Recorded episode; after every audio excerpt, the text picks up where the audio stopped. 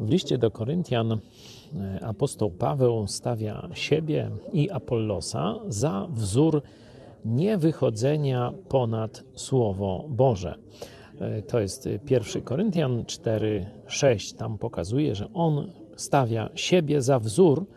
E, I teraz pytanie, w jaki sposób możemy wychodzić poza, ponad Słowo Boże? No ogólnie na dwa zasadnicze sposoby i jeden taki pomocniczy.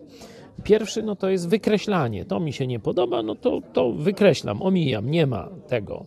Nie stosuję z jakiegoś powodu, sobie wyrzucam to ze Słowa Bożego. Drugi e, to jest dodawanie z kolei, nie? czyli jakieś nowe normy e, dodajemy, których w Słowie Bożym nie ma.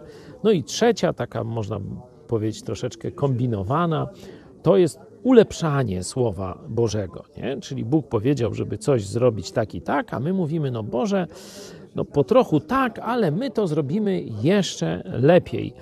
E, takim przykładem z ostatnich lat to było takie odejście w latach 70., 80. od zakładania kościołów na rzecz takich tylko ruchów misyjno-ewangelizacyjnych. To się dzięki Bogu już dzisiaj e, cofnęło, ale pamiętam ten czas lat 80., gdzie e, wszyscy myśleli, że to taką trochę metodą jednego roku jeden, później dwóch, później razy dwa, razy dwa, razy dwa i to bardzo szybko, bez zakładania kościołów, mm, zewangelizujemy świat. No, dzięki Bogu wróciliśmy do tej biblijnej nauki, że tą metodą Bożą ewangelizacji jest zakładanie kościołów. No i teraz, jeśli apostoł Paweł siebie stawia i Apollosa jako wzór dla Koryntian, to znaczy, że stawia też siebie i Apollosa jako wzór dla ciebie i dla mnie. Czyli my musimy sobie zadać pytanie, czy czasem